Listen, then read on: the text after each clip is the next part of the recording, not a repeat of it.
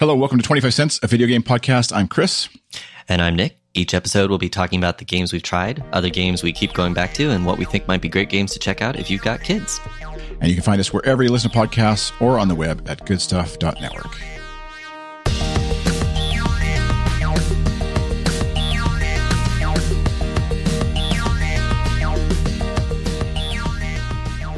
Hey, Nick, how are you doing? Pretty good, pretty good. Uh, it's uh, you know been a been a busy couple weeks since uh, since midwinter break, but kind of back to my routine, back to a few a few games. I think uh, you know one of the, one of the things I've been thinking about a lot, kind of in our, our brief uh, sort of parenting kids corner, is uh, how much do you sort of self adjust your skill level when playing with your kids? Now I know you have kids of varying age ranges. My son is seven, so depending on the game, you know he can definitely uh, beat me at a couple of things, but um, how how much do you how much do you kind of tune things down a little bit to make it more fun, more more fairly matched if if you're playing multiplayer together? I think it's like uh, for me, it, because with three kids, varying ages, like you said, it really depends on their temperament more than their skill. Like some, one of my kids really uh, enjoys the game, the challenge, the fun, doesn't care win or lose. Another one loses her. I guess I'm identifying because I have one girl, two boys, but loses her mind if she's losing. so it's a little, if I'm in, if I'm wanting to keep the game going, it's probably more fun to tune it down. Although she doesn't play a lot, like it's more Animal Crossing and things like that that we're playing together and learning about and stuff. So it's less competitive games. Right. The, you're building together. Yeah, yeah, yeah. Minecraft, maybe that kind of thing. My oldest is much more like if we're playing a game of hockey, he wants to just play and have fun and doesn't care win or lose. It's just getting into play and stuff. So it's it's an interesting question. I remember sort of coming up against that initially, like playing hockey with a ice hockey on Xbox with a seven year old is a very different experience than a thirteen year old, obviously. And you do have to, if you want to make them enjoy it at all or let them enjoy it at all, you kind of do have to accidentally drop the puck or pass it the wrong way or make a buffoon of yourself a bit so that they kind of feel like it's on an even, somewhat even field because they even they know realistically my dad should whoop me pretty good here, but. yeah, I think for me, usually what I end up doing is just um, slowing down my my decision making, um, and especially at at least at seven, uh, you know, the the complete grasp of like the controls and moving in virtual space are still sometimes easy get stuck or, or like his, you know his hand will slip off the the button on on a touch control or something and, and then he's completely doing something he doesn't want to be doing in the game and so just kind of waiting for a moment for recovery I've found works works pretty yeah. well there. Um, it is like a, there's a huge yeah, like whatever the hockey stick growth of like ability or something at that point. Like I remember from seven eight ish to nine ten is like dramatically different in terms of the games you can play, the the awareness, the capabilities, the and like everything else, right? Like reading takes off at that age. Like it's just it's a it's a huge change. And so I re- I saw a tweet go by uh, last week, I think it was, of a parent kind of like bemoaning, almost not like complaining, but just like, man, I was hoping to play video games with my kid and it was going to be fun and I'm going to get to do all these fun things with my kid, but they just don't get it. And like, yeah, but you just wait six months, a year, whatever, and it changes so dramatically. Um, just like everything else with kids. Yeah, I'm, I'm remembering back to um, a a you know multiplayer Tetris clone that I that my dad and I used to play. So we we used to have the original Tetris where we were just competing on high score, but at some point we got some like Mac shareware we, we had this shareware like multiplayer version of, of Tetris. And I definitely remember there was a point where I think it was called Texris, but there was a point where all of a sudden, like I could just consistently destroy my dad. uh, like uh, some, something clicked, you know, for my response time or, or, or visual acuity or something, or, or, you know, he started getting just a little bit slower age wise, or I don't know what, but, but it, there was, and then it kind of, that wasn't a game we went to anymore because it wasn't, um, it wasn't like competitive oh, between the two of us. So I, I, imagine I am on the cusp for some yeah. of those things, uh, coming soon. Um, but we, we've been trying some multiplayer games. We can get to get into that in, uh, in, uh, Apple corner in a bit. I don't, I don't think there's really much, uh, news in the world. Um, you know, we, we watched the, the Perseverance uh, landing and some of the videos and photos coming in from from Mars, which is a fun non-gaming thing. Um, you know, space is a big interest of, of, my son's. I haven't heard. I think there was some Pokemon 25th anniversary events, but nothing that really jumped out at me. Still looking forward to maybe Snap, new Snap when it comes out for Switch. I did see that um, that Epic, uh, the creators of Fortnite, bought Tonic, the creators of Fall Guys, which is, is kind of interesting because I feel like those are kind of two of the big like streamed games of the last year, um, other than Among Us maybe that that get talked about a lot in the news.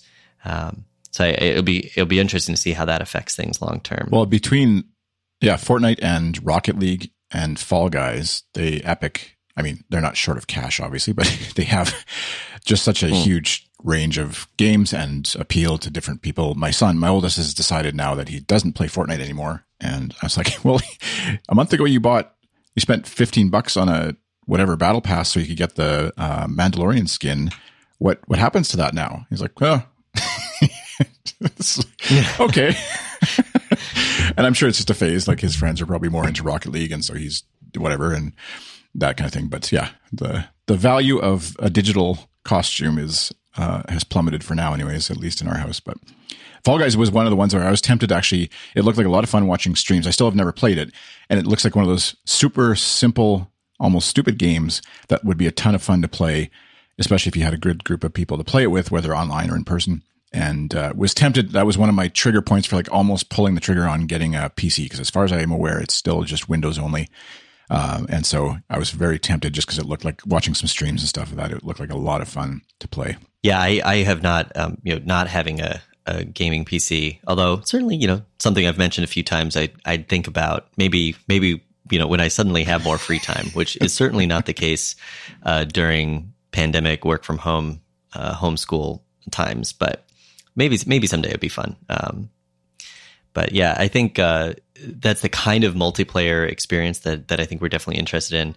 Um, uh, kind of getting into Apple Corner and multiplayer, I think we we discovered an interesting limitation. Um, my son and I were trying to play uh, Crossy Castle, the multiplayer mode, which I had played it single player a bunch um, shortly after Arcade launched, but um, had not tried the multiplayer.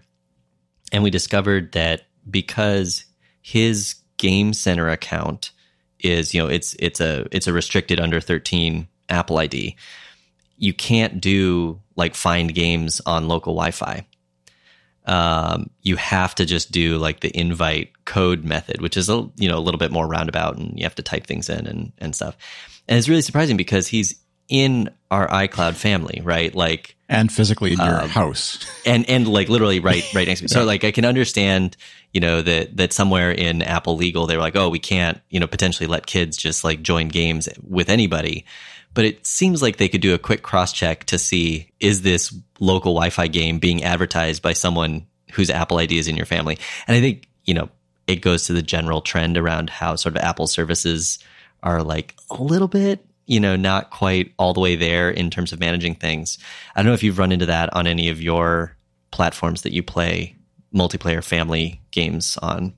There's a common like refrain I, I find anyways amongst just sticking with Apple for a moment of it feels like the Apple developers themselves don't actually have a family. They they're just told to implement family mode across like photos and and it's a comp, there's a very it's a very complicated programming problem. I'm sure I'm, I'm not trying to disparage the, the, the complexity of it, but it's still from a user perspective. It's just like just let me share all my photos and then that's it. We'll have a shared album and just put them all there or whatever. Like the way Google Photos does it actually works really well.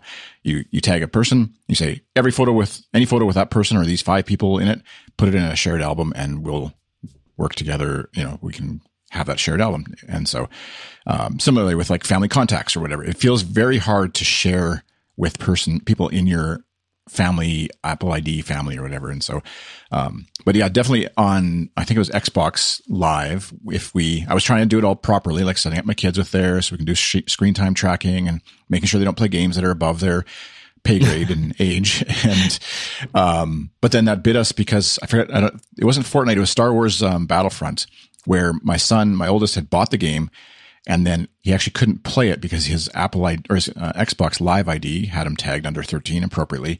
And the game is locked to multiplayer only, I think, or it, it mimics multiplayer only locally, even if you don't play with it online. At any rate, he couldn't play the game basically until he turned, he happened to be turning 13. That's why he bought the game. And so it worked out okay. But the, I was looking online and lots of people are realizing suddenly that, oh, shoot, because I actually was following the rules. Uh, I can't actually play this game, even though me as the parent, I'm completely fine with my kid playing this game.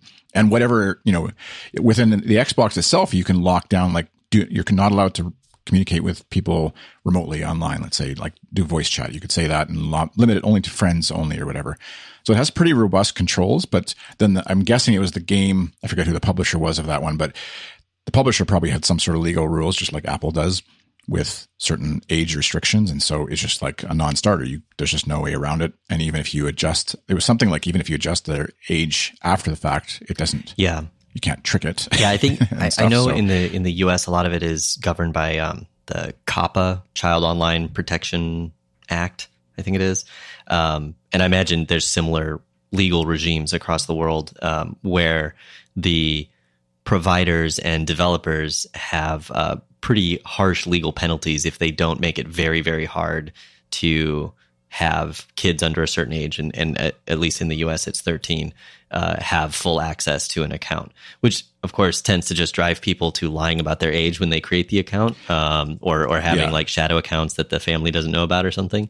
But it would yeah. it would be nice if there was a little bit more like, no, I'm the parent. I you know, I grant this access to this thing. And it's just, it, you know, it's a, it's probably a classic example where the, the legal regime really falls behind what would be possible technically, or it would take too long to set up. And in the meantime, you know, no kids are able to play.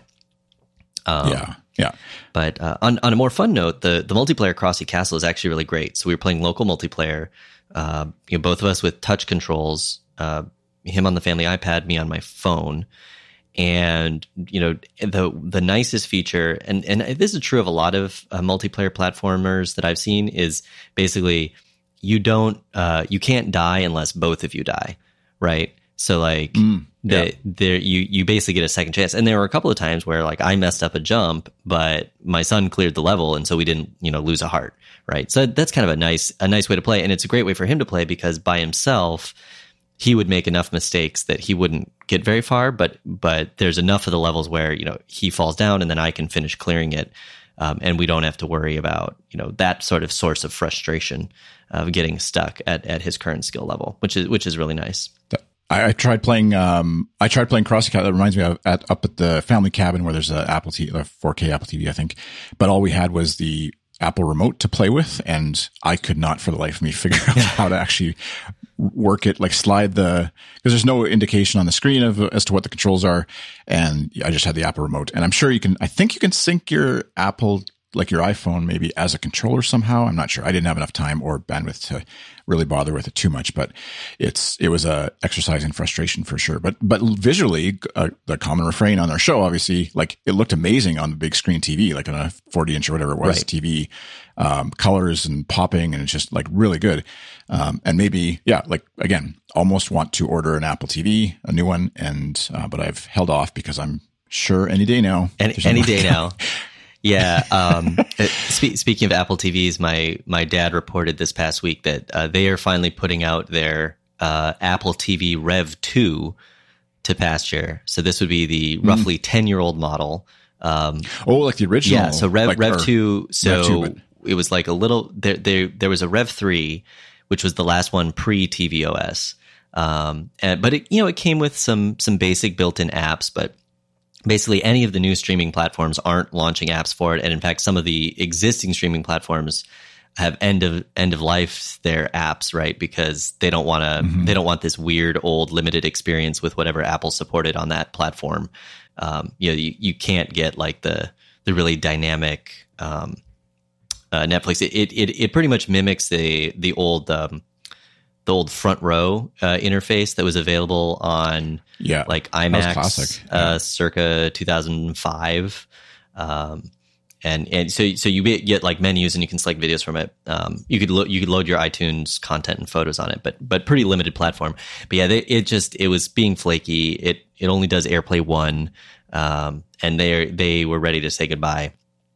Um, unfortunately, there's not a great replacement for them. Now they're not heavy streamers. So I think right now they're actually just like plugging my dad's laptop in over HDMI when they want to watch, um, you know, like Disney Plus or something like that. But uh, but otherwise, I mean, they're mostly on on cable still. Um, so yeah, I think does it still function? Uh, like, cause does it work at all? Because it still is a handy. Uh, I've just found out, uh, like using uh, Airport Express of a similar vintage, yes. as a way to get audio into my uh, stereo into our like house speakers or whatever that our house came with, and so I didn't have to buy anything luckily. But yeah, an old Apple TV works actually very similarly as long as you can hook up a screen to it temporarily. But yeah, I think my my dad's uh, audio solution remains a, an old iSub uh, set that I think he got. Um, Classic. because he, he was a computer teacher at school before he retired, and um, so sometimes there was like a little bit extra left in the the the tech budget. So at the end of the year, like the the tech coordinator would basically hand out like random Apple hardware, discounted Apple hardware to the staff.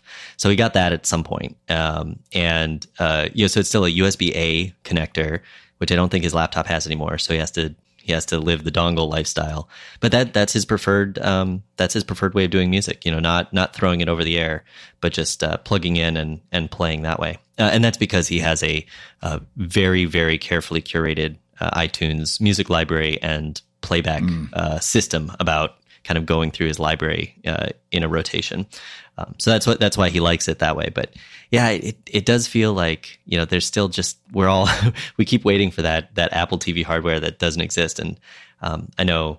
Uh, we complain about it a lot, but like uh, Jason Snell had a couple articles on Six Colors, and and he discussed it on his Upgrade podcast um, about just where maybe maybe that hardware will never come, and where you know that, that Apple's just decided it's not a business that's worth being in um, which would be which would be unfor- unfortunate. No, I was gonna say, I wonder, like, it'd be so fascinating to know the numbers on, like, because obviously with the Apple TV app being installed on Sony, on Xbox, on all these other devices where you can watch a show, you can't play Apple Arcade, but you can watch shows that you've bought or rented or or that Apple TV Plus is a part of.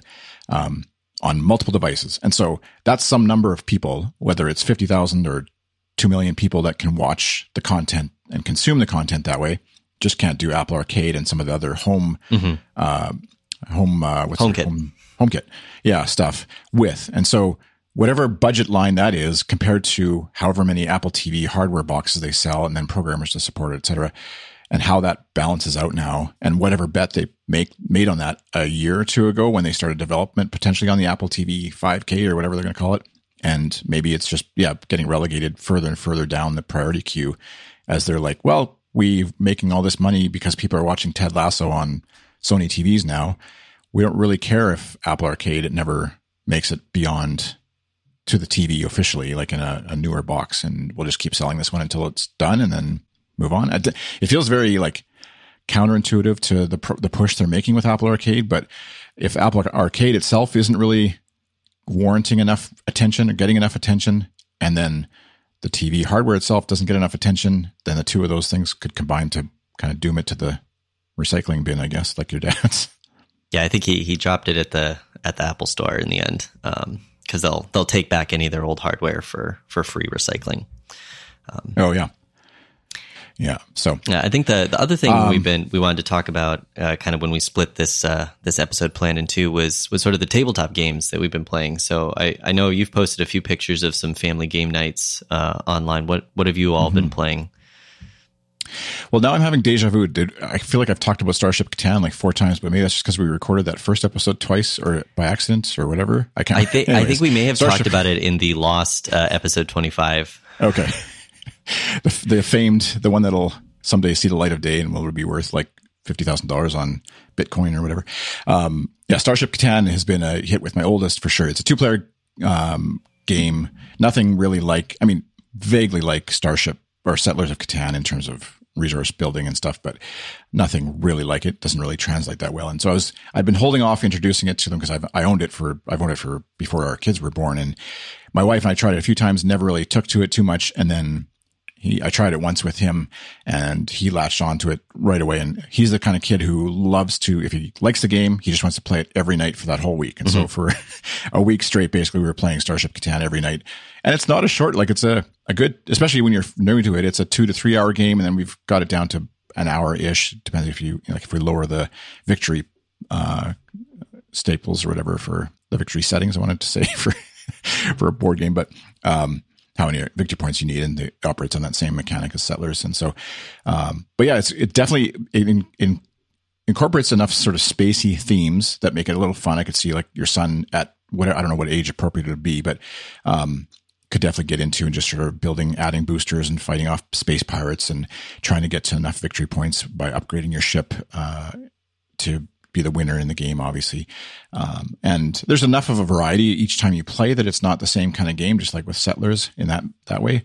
I feel like there's probably a limitation in terms of how much you really, I mean, maybe I'm just coming off of playing it for a week straight. So I'm more, maybe a little burnt out on it, but, um, but yeah, it's a it's worth picking up. I, I forget how much it would be, probably thirty to fifty dollars somewhere in there. It's a well made game. The, the pieces are really solid, sturdy game, like like Settlers, and has stood up definitely over our play time, anyways. So, how about you? What's been happening in tabletop corner for you? Yeah, I, I um, well, so so in the in the Catan-a-verse, um, uh, Star Trek Catan is the one the one that we have. So, um, I think at one point in the past, I did have, I think I was confusing it with Starship, but I had Starfarers of Catan, which had these like little model rockets that you use to track your, your tech level, um, as well as the original, um, Settlers of Catan, Seafarers of Catan, and I think maybe Cities of Knights of Catan. But I, I kind of did a board game purge before one of our uh, many moves uh, years ago, uh, but it, but it then eventually got Star Trek Catan, and, and that one that one works for us. It's um it's basically the base game of Settlers of Catan, but but with Star Trek theming, and then it adds these bridge crew cards that give you little um, temporary uh, bonus powers on your turn, and that really helps smooth out some of the randomness of the dice roll. I think I mentioned that mm-hmm. before. So that's that's definitely a favorite. Um, so we played that over over the break. Um, played some Dominion, uh, some Dos from which is a variant uh, from the makers of Uno, and then uh, I had kickstarted last year a game called Fossilis. Uh, so we played that twice. It's it's definitely a more involved setup. Um, uh, but you're basically there's there's kind of a tray and you're digging for bones and combining those bones to complete uh, different dinosaur fossils for points. Um, one of the interesting things about that one is, you know, the first time we played, it it seemed like there was kind of this one, you know, almost broken strategy. So I went on I went on Board Game Geek the forums uh, and and basically found some discussion where the the game designer weighed in and was like, yeah, you know, we we decided that was the the best the best strategy that the game should um, should go for, which is you know making as many incomplete fossils as possible as opposed to trying to finish really big fossils. Um, and we were a little surprised by that, but then, uh, yeah, there was some, there was some sort of house rule discussion. So we, we like changed some of the supply and victory point rules a little bit based on some of that discussion online. And the second game, I think, went, went a little better. Um, I think my son and I were like four points apart or something like that. Um, but uh, in in all that, uh, he also uh, had asked me, you know, like, oh, what what are your favorite like board, card, and video games? And yeah, what came to mind was like Star Trek Catan and Dominion.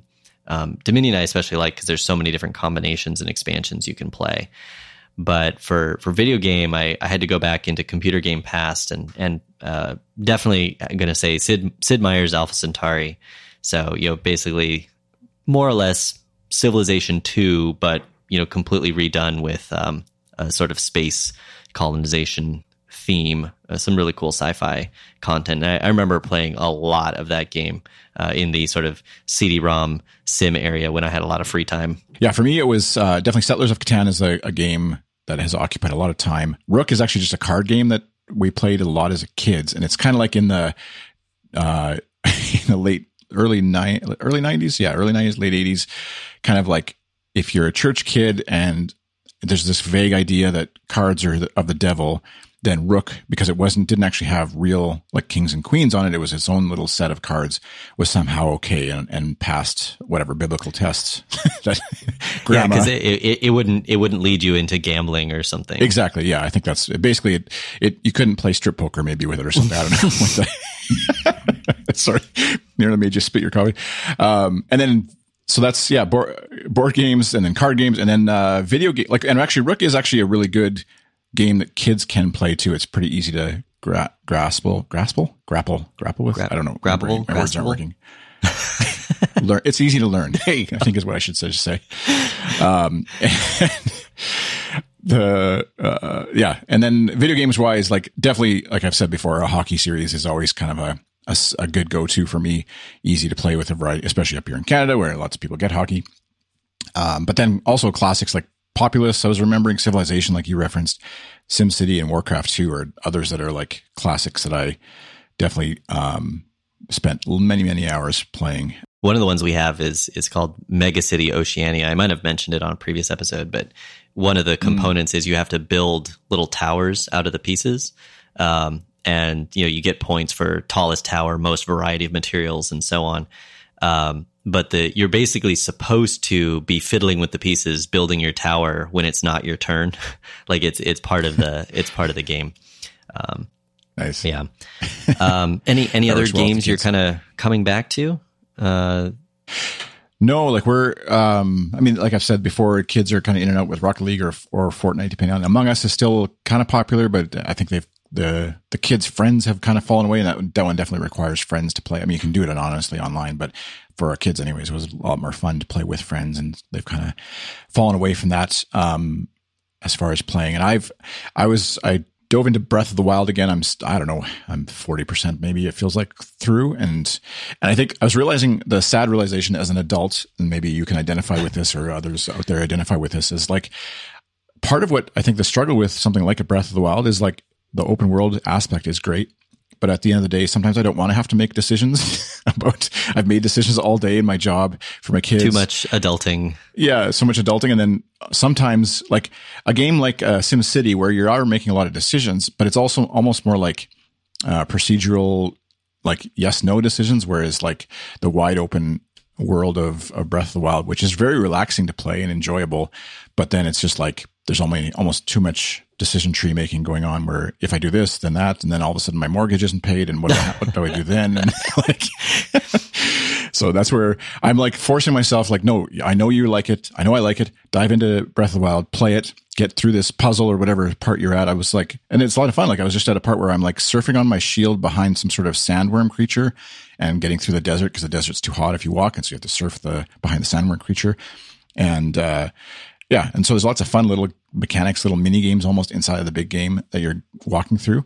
But, uh, but yeah, then when it's like decision tree time, like, do I take this quest or this quest? And like, can I just get it like a, I need a, I, I think I should stream it where I could have like a Breath of the Wild advisor, like a, almost like a financial advisor for my life, but like a Breath of the Wild coach is just like, Hey, uh, no, do this one. This one, I know this path you'll enjoy this one more. You can always come back to the other one. it sounds like a, a, business opportunity for you know like the the teens, uh, right? You know you don't you don't have yeah. a, a paper route. You do uh, game consulting for uh, for for, for the old people. Well, there's one person on Twitter. I, I forget her name right off the top of my head, but I know every time I post a Breath of the Wild screenshot or whatever, she's like right in there with it. And and I'm sure if I streamed live and like would link to it or whatever, they'd they'd be happy to jump in and be like, yeah, hold my hand through some of the, yeah. the harder parts or whatever. How about you? What are you coming back to? Yeah. Um, well, you know, Hearthstone's kind of always there as the background. Um, you know, what you said about uh, games being being job like, you know, it certainly reminds me when I was really into World of Warcraft way back now, now almost um, 10 years ago. Uh, I mean, I was into the, I was at the level where like I had, I was downloading custom spreadsheets to help me optimize my rating build, you know, with where you like enter in all the numbers and like, oh, if I switch to this weapon, it's like 0.2 better than that weapon. Um, so that, that was definitely getting into job territory back in the day. Um, but, uh, yeah, we, so, my son was trying Enchanted World, which is that slider one we we reviewed um, a while back, uh, and I also recommended that one to my sister because um, she's on an Apple Arcade trial right now. I forget how they got it for free, but she's been trying a few games and was looking for ones that would be good for her and my uh, my niece um, who who just turned eight uh, to play together. Um, and then uh, also in the multiplayer area, uh, my son and I have been playing a little bit of Super Mega Mini Party. Um, so not really the online one where there's like a lobby and you can randomly join games, but um, uh, just doing the game code, the room code, and then you, you know you pick a. All the games have kind of like a, a classic arcade feel. You know they're they're loosely based on on some of the old cabinet uh, games from the late 70s early 80s um, and and they're all pretty fun you know again like kind of uh, retro, almost synthwave style graphics. Um, so that's another fun one. Um, and and really, you know, each round is only like a minute or two, so it's a great way to just squeeze in a bunch of quick little games uh, uh, together. Mm-hmm. Cool. Well, that's probably enough for this episode, and uh, we will uh, we'll be back again in a couple weeks with another episode. Uh, if you want to reach us online, we are on Twitter at 25C Arcade. Thanks for listening to 25 Cents, our video game podcast. You can find me on Twitter at iChris. And you can find me on Twitter and most everywhere else as Ultra Nurd. That's N U R D. And you can find 25 Cents wherever you listen to podcasts. Be sure to check out the Good Stuff Patreon if you're curious. Patreon.com slash good stuff. And of course, like I've said before, all the other podcasts that are available through Good Stuff at goodstuff.network. Thanks for listening. Have a great day. Bye. Bye.